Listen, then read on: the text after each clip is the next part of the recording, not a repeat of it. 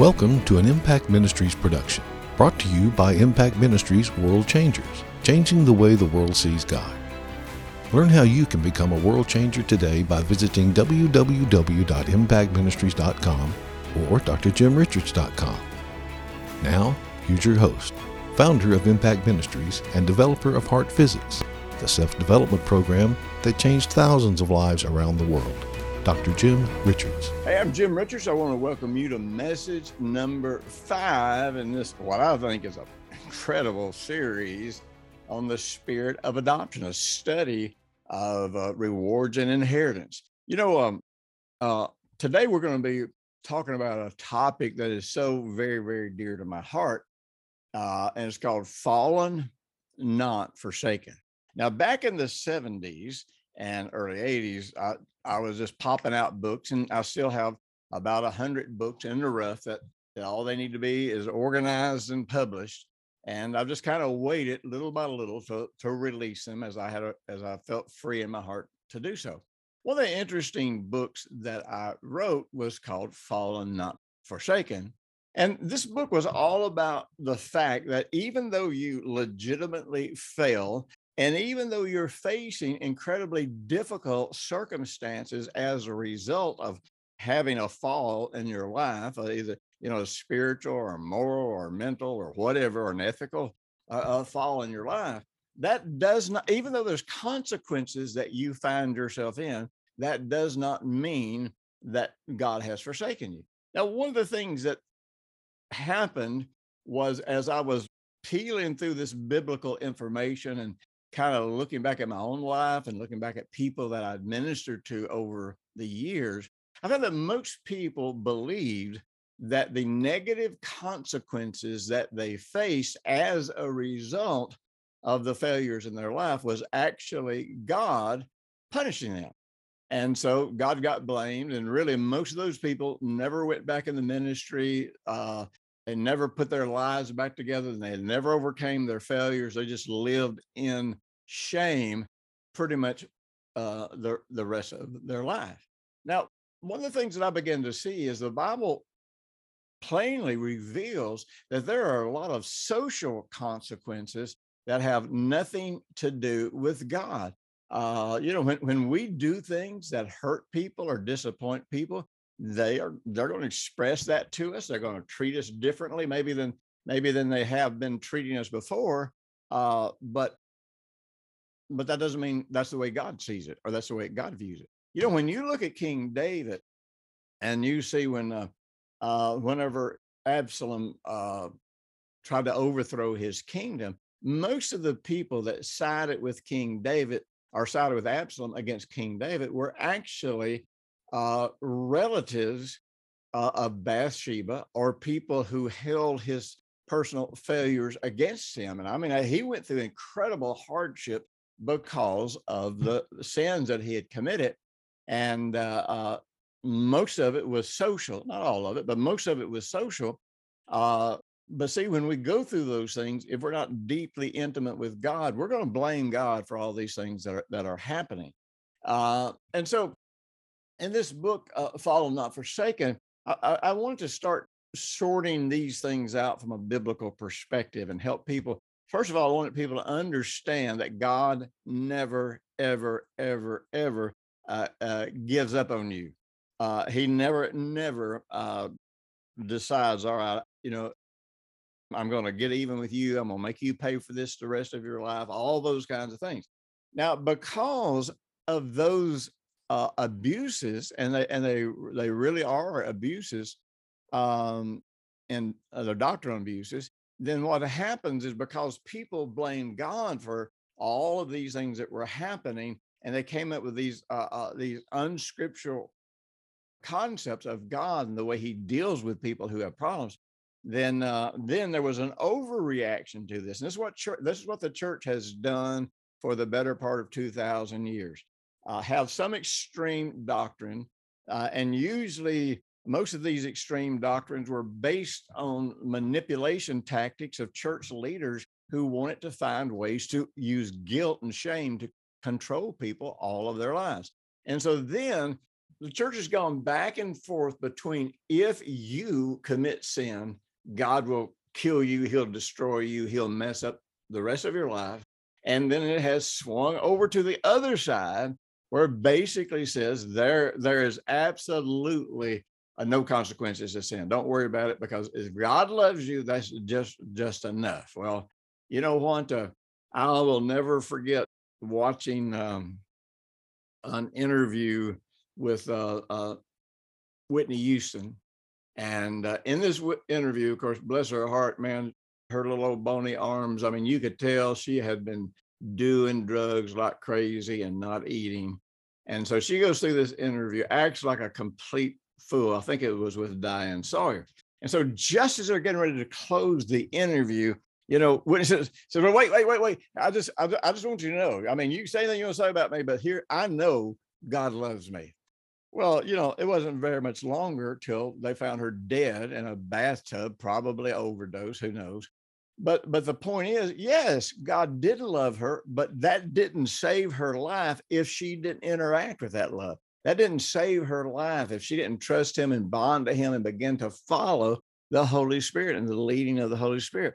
So, you know, we don't want to get into this into this mentality. I mean, we know that God is good. We know that God doesn't stop loving us, but we also know if we do not respond to that love and that leadership um, in faith, that it really does us no good in this life. I want to jump into what I think is a, is is really one of the most phenomenal stories or parables that Jesus gave that helps us understand that even when we are facing personal consequences from our behavior, that does not mean God has given up on us. It does not mean that God is the one that is causing those things to happen in our life. So, and Luke 15, verse 11 says, it says uh, that there was a man who had who had two sons, and the younger said to the to his father, "Father, give me the portion of goods that falls to me." So he divided to them his livelihood. And not many days after, the younger son gathered all together and journeyed to a far country, and there he wasted his possessions with uh, with prodigal living. But when he had spent all, there arose a severe famine in the land, and he began to be in want. Then he joined himself to a citizen of that country, and he sent him into the fields to feed the swine, which is just the worst thing that a that a Jew could do. And he would gladly have filled his stomach with the pods that the swines ate, but nobody would even let him have those. Nobody gave gave him anything. So the two sons, number first of all, they're both sons. This represents two different believers and two different approaches to how they want to deal with their inheritance. Now, the great thing about this parable is it doesn't make one son look better than the other. It shows you the conflicts that the the prodigal lived in, as well as the conflicts that the elder son lived in. And it shows you how that is basically how we're relating to the Father that determines what we're experiencing uh, in, in those situations.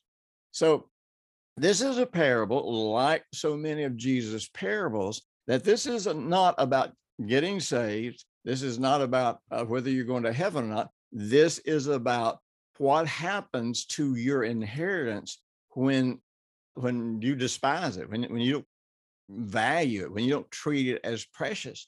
Know, I always go back to the fact that Esau sold his birthright for one bowl of soup or of stew.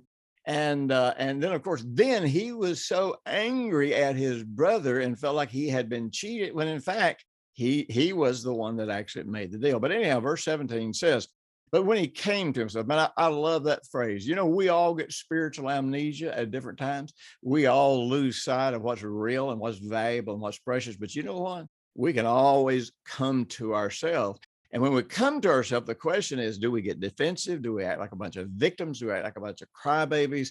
Or do we accept the responsibility and follow God's prescription for how to recover from these situations? So uh, he says, How many of my father's hired servants have bread enough to spare? And I perish with hunger. I will rise and go to my father. I will say to him, Father, I have sinned against heaven and before you, and I am no longer worthy to be called your son. Make me one of your hired servants. Now, this is a picture of a remorseful, repentant, and teachable heart. Now, so many people today feel like, you know, Jesus died for my sins. He did. Uh, so if all my sins have been paid for, why should I confess my sins and why should I deal with my sins? Well, because you're not doing anything to try to get Jesus to do something for you. You are uh, using the authority you have over your own life to recover your life and to reconnect to God in a meaningful way so that your heart can get healed, so that your conscience can be cleansed. And so, um, and so this really is the the kind of the model of repentance and confession uh, and uh, and humility. It says so in verse uh, 20. It says, So he arose, came to his father, but when he was still a great way off, his father saw him and had compassion and ran and fell on his neck and kissed him. Now, keep in mind, the Father is a type in this parable of God the Father. The sons are types of believers who are handling their inheritance in different ways. And the younger son uh, was really handling his inheritance very, very recklessly. Now, as we've learned in this thing, most of Jesus' teaching is about kingdom living and about how you are handling and managing your inheritance. And his parables are, unless he says it's about get how to get born again, he's not talking about how to get born again. He says he's talking about the kingdom of heaven. It's a parable about functioning in this realm of the kingdom of heaven, where uh, where what we do affects our ability to access God's God's resources. And if he says a parable about the kingdom of God, even though it may be the same parable in, an, in another book where it says it's kingdom of heaven, then when it says kingdom of God, now we got to look at from from the perspective of how does the lordship of Jesus fit into this, and so and so most of the horrible things, wailing, gnashing of teeth, and all this kind of stuff that happens to people in the parables of Jesus, this is not necessarily discussing whether they whether they're saved, whether they're lost, whether they're going to heaven, whether they're going to hell. It's talking about the reality that they have to face when they realize, like Esau, they traded away the most precious precious inheritance, uh, and and they traded away for nothing. And now they have shame, and now they have remorse, and and uh, now they're having to deal with uh, incredible loss. Now we've already talked to you all through this uh, series, and I hope you're going to get the audio series. Listen, I go into things in the audio series. I don't have time to go in here. I go into things here that don't that don't go into the audio series. So by using these together, I'm telling you, you get an you get an incredible dimension uh, of of truth and reality. So anyhow, so the father, when he saw him, had compassion on him. He didn't have anger. He didn't have he didn't have wrath. He didn't have all this. He had compassion on him. That's kind of interesting. The father runs out, and, and you know, I, when we talk about you know the, that the you know the Lord follows us or runs behind us, you know, back in the early days, I used to always say, you know, anytime you're in trouble, if you stop real quick, you'll just get a kiss on the back of the head because because Jesus is running right behind you, trying to recover you, trying to bring you back, trying to uh, uh, get you reconnected to God and get you healed. So the Father goes out and has compassion and he kisses him and hugs him. Now, what's what's really interesting about this is technically he um, the other members uh, of the family could have justifiably stoned him because of, of the things that he had done. And probably the father not only was overwhelmed with compassion to see him, but he ran out there because he, he didn't want anybody to hurt him, even though he deserved it. You know, if we lived under the law, which are or under the old covenant, which we don't, then every one of us have done things that technically would qualify for us to be put to death by stoning. But fortunately, that's not what the Father wants. The Father wants us healed and whole so that we can be in a relationship with Him. So the son says to the father, I have sinned against heaven and in your sight. I am no longer worthy to be called your son. Now, what's interesting about this is remember, inheritance are when the Bible starts talking about inheritance, it always takes you to the place of talking about sons not children. We were born into the kingdom of God by the Spirit of God, but the Holy Spirit, as the Spirit of adoption, tries to bring us where we will learn and become wise and become disciples and step into that place where we value and properly manage uh, our inheritance. And so the father says to his servants, bring out the best robe and put it on him and bring a ring uh, and put on his hand. And you know what? I don't know for sure if the typology carries over this far, but you know, the robe could well speak of the robe of righteousness, and the ring on his hand could well speak of the fact, like it talks about in the book of Revelation, about we're given a stone with a new name on it. And uh, and so th- this could be typology of identity factors about the father saying, you know, yes, yes, you did all these things, and yes, you brought all this hardship on you. Yes, you have suffered, and yes, you got to deal with this kind of stuff, but you are still my son. I am still your righteousness, and I still have given you a, a new name that in eternity you will you will come to know and to discover. So in verse 23, it says, He says to his servants, Bring the fatted calf here and kill it, and let us eat and be merry, for my son was dead and is alive uh, unto me again. He was lost and is found, and they began to be merry. Now keep in mind, this is modeling and telling the same story of the shepherd who uh, had a hundred sheep and one went astray, and he left the 99 because of how valuable and precious that one sheep was to him, and he found that sheep and brought him back. This is this is that same example just being told from a different perspective. The father is rejoicing over the recovery of the lost lamb, even though he already, even though he still had the 99, they had always been there. He had always been taking care of them. He had always been protecting them, but he is excited that he found this lost lamb. Now, the older son, now keep in mind, first of all, the younger son really didn't have a legal claim to the inheritance. The older son had the legal claim to the inheritance. Uh, I'm not sure why the father separated the inheritance and gave the young son. Maybe that that's something about Jewish history, maybe that I don't fully understand yet. But I know that legally it is the older son who becomes the heir and steps in in the place of the father and manages all the resources of his father's household. And so the older son, he had been out in the field working instead of out carousing, drinking, chasing women. And as he came in, he drew near the house, he heard music and dance. And so he called one of the servants and asked, What do these things mean? And one of the servants said, Your brother has come, and because he has received him safe and sound, your father has killed the fatted calf. Now, the elder brother begins to expose what are going to be some belief and some heart issues uh, uh, that he probably never would have realized that that he had. Because really he steps into an aspect of self-righteousness which really exceeds his compassion and his concern for his brother. The self-righteous older brother actually uh, had never accessed the things that were freely given to him now you got to understand so many good people so many godly people uh, uh, they never have that sense of being able to access the resources of the kingdom of heaven. Now, remember, kingdom of God, kingdom of heaven are not the same thing. There are no synonyms in the Bible. The kingdom of God is that realm where uh, Jesus rules under the authority of God as Lord and Savior.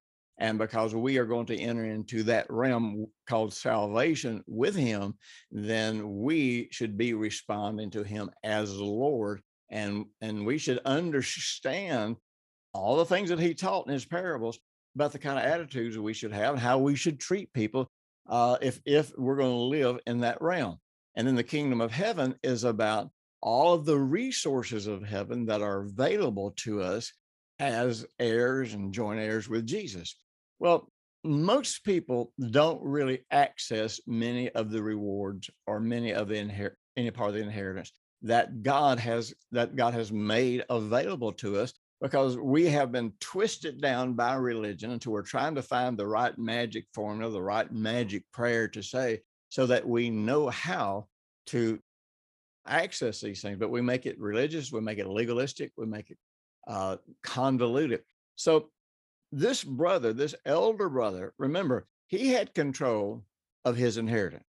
He was there working the ranch or working the farm with the father. He could have actually had a feast anytime he wanted to. But see, that's where so many of us go astray is we're thinking that we are waiting on God to throw the party when in fact that is our choice. We like I say, we are heirs, we are joint heirs. Jesus shares everything in his inheritance with us. And uh, so many of those things we never access, we never participate in because we're waiting on something religious that we don't even know what we're waiting on. So, verse 28 says, He was angry and he wouldn't even go in. He stayed outside and pouted. Therefore, his father came out and pleaded with him. So he answered and said to his father, Lo, these many years I have been serving you. I never transgressed your commandment at any time, and yet you never gave me a young goat that I might make merry with my friends. But as soon as this son of yours, who has devoured your livelihood with harlots, you killed the fatted calf for him. Verse 31 is so insightful. He says, It says, and he said to him, Son, you are always with me, and all that I have is yours. Now, that's where you start realizing. Do you ever find yourself seeing somebody experience incredible miracles and and God doing great things in in their life, and you kind of despise it because you're saying, well, well, why isn't God doing that for me? You know, the first crusade I ever had was in 1974, and it was in Jacksonville, Alabama. And you know, I didn't know what I was doing. I'm not saying I did a great job, but I'm saying I had a crusade there. And so I was going around to the television stations in the area, and they were interviewing me about the crusade. So a friend there uh, that I stayed with, and he would drive me around to these interviews, and so he would go with me. And so we were sitting uh, out in the waiting area in a television uh, studio, and I was getting ready to go in and share what I was going to share. And uh, I, I, noticed he was kind of sitting there, mm, look, staring off in a way that I could tell he was uncomfortable about something. And he turned to me and he said, This should be me. It shouldn't be you. And so basically, what he was saying was, I am the one that deserves to get to be doing these things. I am the one that they should be talking to on television. I'm the one that they should be interviewing. And you know, I just told him, I said, you know what? It really should be you. I hadn't been saved all that long. I don't know, you know, I don't know much about what I'm doing, uh, but all I know is, is is I'm doing it. And see, the problem is so many people miss out on the exciting life that God has for them, miss out on the exciting provision that God has for them because they are waiting for God to say, okay, I'm going, I'm going to throw you a party today. Instead of like the father says here, he says, look, you know, you're always with me and everything that I have is yours. That means you could access it at any time. Every promise of God, God ever made to anybody in the entire Bible, uh, Second Corinthians 120 says that all of those promises are yes and amen for us because we're in Jesus. That's the qualification we have for a for a great life. Now we may never access it because of ignorance, because of lack of faith, because of fear, because of self-righteousness. But basically, we will go through most of our life and we will never experience many of the rewards that come into our life or many, much of our inheritance that comes into our life. And so, so the result is that the consequence is no different for the elder son than it is the younger son.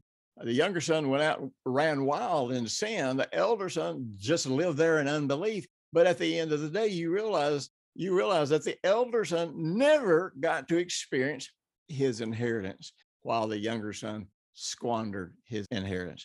So you know, we learn we learn from the elder brother. Don't be self righteous. We need we need to learn that we need to be compassionate with those who are struggling with sin. Um, you know, uh, uh, when when the uh, younger son came back, the father didn't owe him anything, uh, even though he had squandered his inheritance in sin and immorality. Uh, actually, uh, you, you remember the guy that had one talent and and you know started criticizing his master well, the younger son wasn't like that. He wasn't blaming his father. He didn't he didn't go back and create some excuses. He just said, Look, I've sinned against heaven. I've sinned against you. You know, I have squandered my inheritance. I don't deserve it. But will you let me come back and just at least be at least be a servant? In other words, he came back repentant. He came back humble. He came back willing to just walk out whatever God wanted him to walk out. So the thing you got to understand is this you can come back to the place where your life is easy and light anytime you want to. Because even though you may have fallen, even though you may have squandered your inheritance in sin and debauchery and, and all these horrible things, your father's still going to meet you with a hug and a kiss and a, and a new robe of righteousness and a ring and, and sandals for your feet. I mean, he, he, he is going to recover you. You may lose your inheritance. I don't, can inheritance be recovered? I don't know. I mean, I, I absolutely don't know.